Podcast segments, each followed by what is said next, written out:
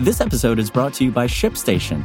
You know, some things take a lot of work, like sending little robots to far off distant planets. And just as that's challenging, so too is running a successful e commerce business, especially when there's so much to do. So I want to introduce you all to ShipStation.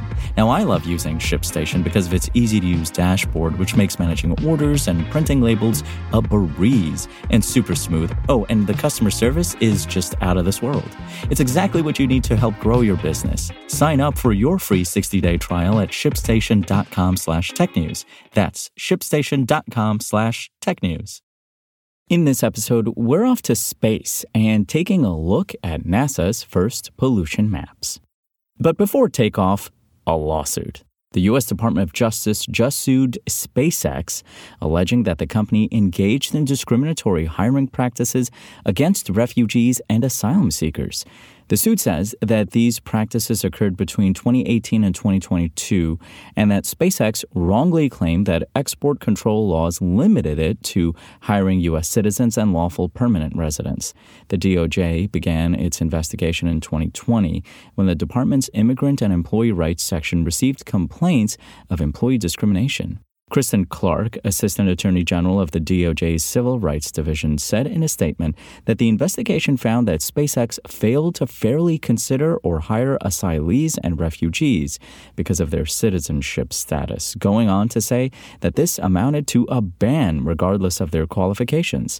This is a violation of federal law. The investigation also found that SpaceX recruiters and high level officials took actions that actively discouraged these people from seeking employment with the company. The DOJ lawsuit seeks damages and back pay for asylees and refugees who were deterred or denied employment at SpaceX. It also seeks civil penalties and hiring policy changes from the company. The Immigrant and Employee Rights Section, IER, even alleges that SpaceX ignored a subpoena related to the suit in 2021, forcing the DOJ to request a judge order the company to comply with document requests. The IER opened this probe in 2020 after claimant Fabian Hutter alleged discrimination after losing a spot at SpaceX when asked about his citizenship status during a job interview. It's requesting other alleged victims to come forward and contact the department, particularly if they were discouraged from applying to SpaceX due to citizenship concerns. Is this the only Elon Musk led company facing legal troubles regarding hiring practices and employee treatment? Of course not. The self proclaimed techno king of Tesla faced penalties when a federal court found that Musk made unlawful threats surrounding employee compensation and unions. There's also a suit making its way through the New York courts that alleges Musk and Tesla fired workers in retaliation for union activity. Another big suit alleged a racist work environment at Tesla, which was recently settled for just over $3 million. Employees recently sued Twitter slash X after Musk led mass layoffs.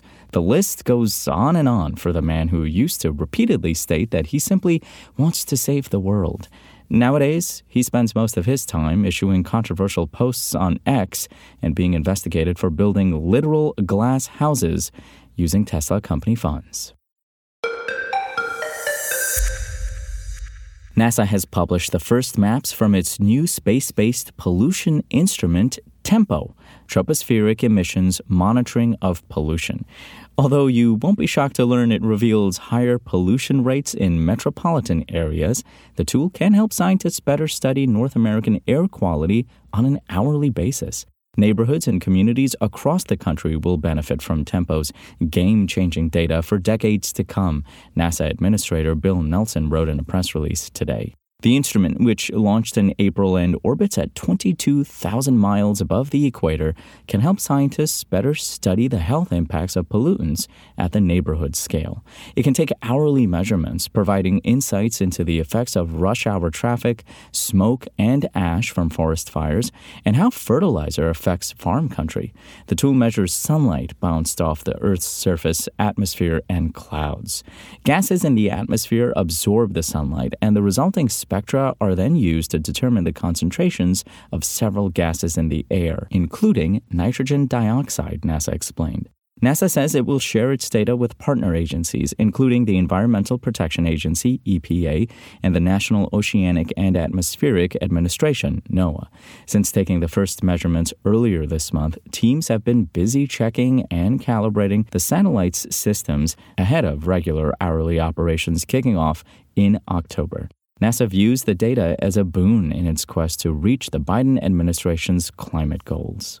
The instrument beamed back its first images on August 2nd, showing the I 95 corridor in the Northeast, New York, Philadelphia, and Washington, D.C. areas, a slice of the South, Central, and Eastern Texas stretching to New Orleans, and a section of the Southwest, Los Angeles to Las Vegas. As expected, the maps reveal heavy nitrogen dioxide density over cities and their suburban sprawl.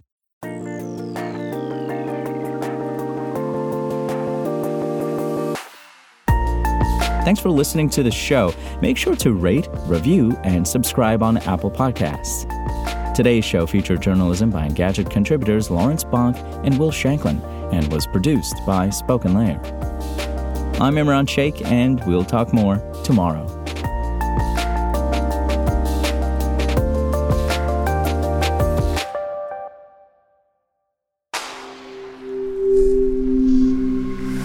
SpokenLayer.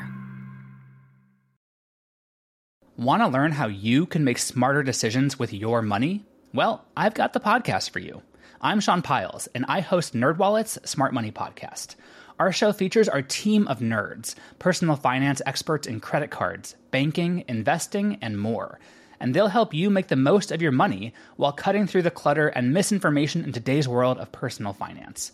You'll get clarity on strategies to help you build your wealth, invest wisely, shop for financial products, and plan for major life events. Listen to NerdWallet's Smart Money Podcast wherever you get your podcasts.